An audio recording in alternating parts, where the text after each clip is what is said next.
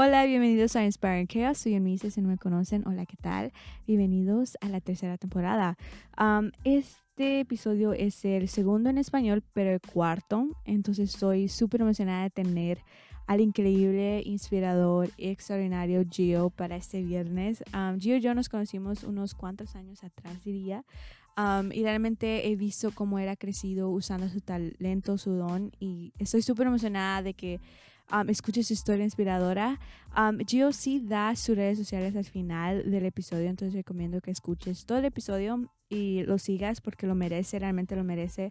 Es una persona súper increíble y sé que eso es solo el comienzo en su carrera.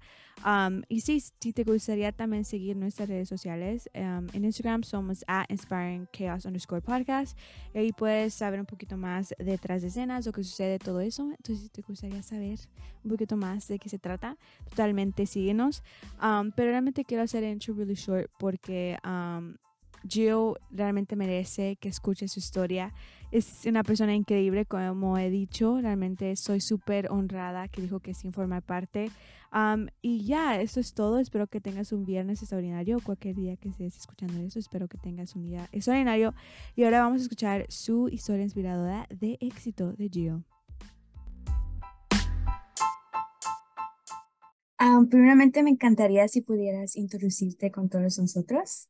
Sí, claro que sí. ¿Cómo están? Mi nombre es Giovanni López. Bueno, actualmente estás trabajando con Fox Deportes y vas a empezar a trabajar con DAZN. ¿Cómo fue que escuchaste de esa posición y cómo es trabajar en esos departamentos? Claro que sí. Bueno, primeramente, gracias por la invitación. Estoy súper contento de estar contigo y compartir un poquito lo que es mi historia. Y sí, correcto. Empecé a trabajar con Fox Deportes hace aproximadamente 3 años. Y se me presentó la oportunidad de trabajar con DAZN, que es una empresa de prácticamente que basada en Londres, pero ha tenido un impacto masivo en los Estados Unidos, promocionando y ofreciendo peleas de box aquí en Estados Unidos. Entonces se me dio la oportunidad de trabajar con ellos y pues nada, muy emocionado. Sí, el trabajo que estás haciendo ahorita me estabas diciendo que es tu sueño. ¿Cómo fue que te interesó esa carrera? Pues mira, desde muy pequeño siempre el deporte y la televisión siempre fue parte de mi vida.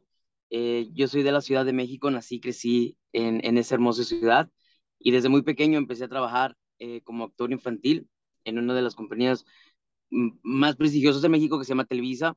Y cuando me moví aquí a Estados Unidos, pues la verdad que siempre me llamó mucho la atención involucrarme en ese medio y los deportes era como parte de mi vida de todos los días. Entonces, hace aproximadamente 4 años conocí a una persona que me dio la oportunidad de poder establecer mi carrera dentro de los medios de deportes en Estados Unidos. Y pues bueno, qué más mejor que ser Fox Deportes, ¿no? Yeah, ¿tú crees que teniendo conexiones es muy importante trabajar en ese tipo de trabajo? Desafortunadamente, y digo desafortunadamente porque sí, es la realidad.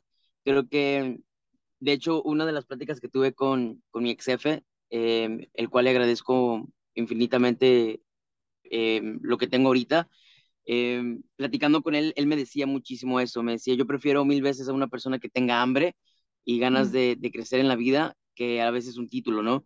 A veces desafortunadamente un título no te garantiza un trabajo, especialmente en este tipo de medios, pero obviamente se te da la oportunidad, ya depende de ti hacer tu trabajo bien y crecer tu propio camino tú solo, ¿sabes? Se te da la oportunidad de entrar, pero ya depende de ti qué tan lejos quieras llegar.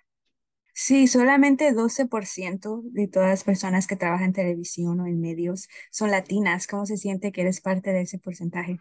No, la verdad, no sabía esa estadística. Sí sabía que era un porcentaje muy, muy pequeño, pero la verdad que me siento muy orgulloso porque no solamente en los deportes en Estados Unidos, en español, son latinos, pero digo, creo que estamos creciendo muchísimo y la verdad que otra cosa que me da muchísimo gusto es ver los diferentes puestos que también, ¿no? A las mujeres y a las personas que, porque es muy raro ver a una mujer hablando de deportes o que esté en este medio, pero ver eso es muy gratificante.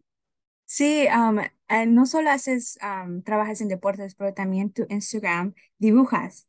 Entonces, quería preguntarte, ¿cuándo empezó ese esa idea de empezar tu Instagram no solo promocionando tu trabajo, sino también haciendo arte. De hecho, fíjate, lo curioso del arte es de que el arte, de hecho, me llevó a mi trabajo que actualmente tengo. Yo empecé a dibujar desde muy pequeño, pero nunca lo tomé en serio hasta que me fracturé mi clavícula. Me fracturé mi clavícula aproximadamente como 5 años más o menos. Y la historia que tengo es prácticamente esa. Me fracturé la clavícula, no podía mover. Tuvieron que operar, me tuvieron que poner una placa en mi hueso y por aproximadamente 2 meses yo estaba en cama. Entonces, en ese tiempo prácticamente había salido de high school y la terapia me costaba aproximadamente $25,000 más o menos, una cantidad que pues no, obviamente no tenía. Y el doctor me dijo que en orden para no perder la movilidad de mi brazo tenía que moverlo constantemente. Entonces imagínate, estando en casa, acostado, pues era muy complicado hacer movimientos, ¿sabes? Entonces empecé a dibujar como forma de terapia y meses después descubrí que era un talento que me gustaba, que la verdad que me apasionaba muchísimo. Y cuando empecé a conocer gente por medio de mi arte, por redes sociales, fue como el inicio de algo que la verdad que nunca visualicé, pero gracias a Dios me llevó a los lugares donde estoy ahorita.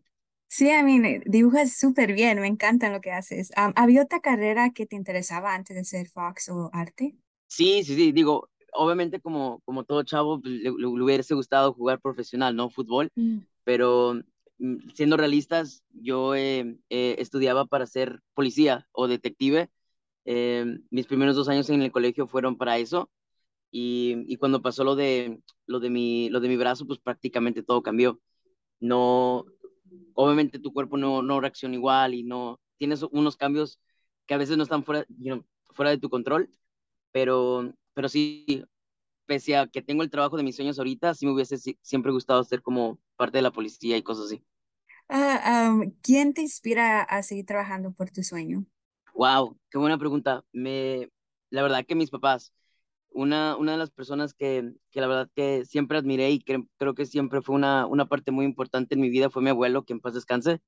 Él falleció cuando ya nos habíamos movido a los Estados Unidos y la verdad que siempre me daba muchos consejos cuando era un niño, ¿sabes? Y era muy difícil como que tomarlo en consideración porque cuando me hablaba eran pláticas súper largas y yo en mi mente yo solamente quería irme y jugar PlayStation, ¿sabes? Pero por alguna razón, esos consejos se me quedaron y cuando iba creciendo, la verdad que eso me ayudó a ser la persona que soy hoy por hoy, pero sin duda mi base y mi fundamento siempre es mis papás. Prácticamente somos un equipo y todos mis logros, mis derrotas, siempre los hacemos juntos. ¿Qué consejo le darías a alguien que está interesado en trabajar en los medios? La verdad que crean en ellos mismos. Creo que a veces uno siempre se levanta diciendo, quiero cambiar mi vida, quiero mejorar mis ingresos, quiero un mejor trabajo, quiero una mejor relación, no sé, pero muy pocas personas lo hacen. Yo les invito que de verdad, si ellos quieren y tienen una meta, que todos los días se levanten con la meta de acercarse un poco más a eso. Posiblemente a lo mejor no sea el próximo mes, el próximo año, pero si cada día tú te acercas, cuando menos te lo esperes, la oportunidad va a llegar. Y prepárate, porque cuando esa oportunidad llegue, la tienes que tomar. Y creo que, ¿sabes qué? El mejor consejo es ese, hazlo sin miedo. Hazlo porque si te equivocas, no importa, por lo menos pudiste decir que lo intentaste y aprendes a decirte, híjole, ¿qué hubiera pasado si lo hubiera intentado? So, hazlo, no importa si fallas, pero si pega, ya lo hiciste. ¿Qué consejo le dirías a tu pequeño tú? A mi propio yo. Ajá. Wow, no, pues síguele soñando, y sigue aprendiendo. Creo que en esta vida siempre se aprende una cosa nueva, todos los días aprendes algo y a veces uno llega a un punto en la vida donde te sientes cómodo y a veces te conformas. El consejo que me diría es de que sigue luchando y no te conformes. Bueno, muchísimas gracias, Gio. Realmente te lo agradezco muchísimo. Me encantaría si pudieras dejarnos o decirnos tus redes sociales. Por supuesto, no. Gracias a ti por la invitación. Para todas las personas que están escuchando, tú puedes, cualquier meta que tú tengas en la vida, échale ganas. Y mi Instagram es designbygio para prácticamente todas las plataformas.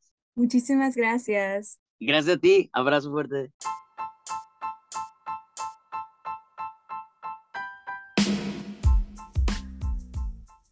has llegado al final del episodio. Muchísimas gracias por escucharlo.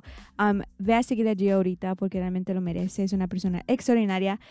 Y si te gustaría también seguirnos a nosotros totalmente. Espero que tengas un viernes extraordinario. Espero que te inspiró la historia de Gio porque para mí totalmente me inspiró cuando lo entrevisté. Y eso es todo para este viernes. Espero que tengas un día extraordinario, un fin de semana increíble. Y les hablo el miércoles. Bye.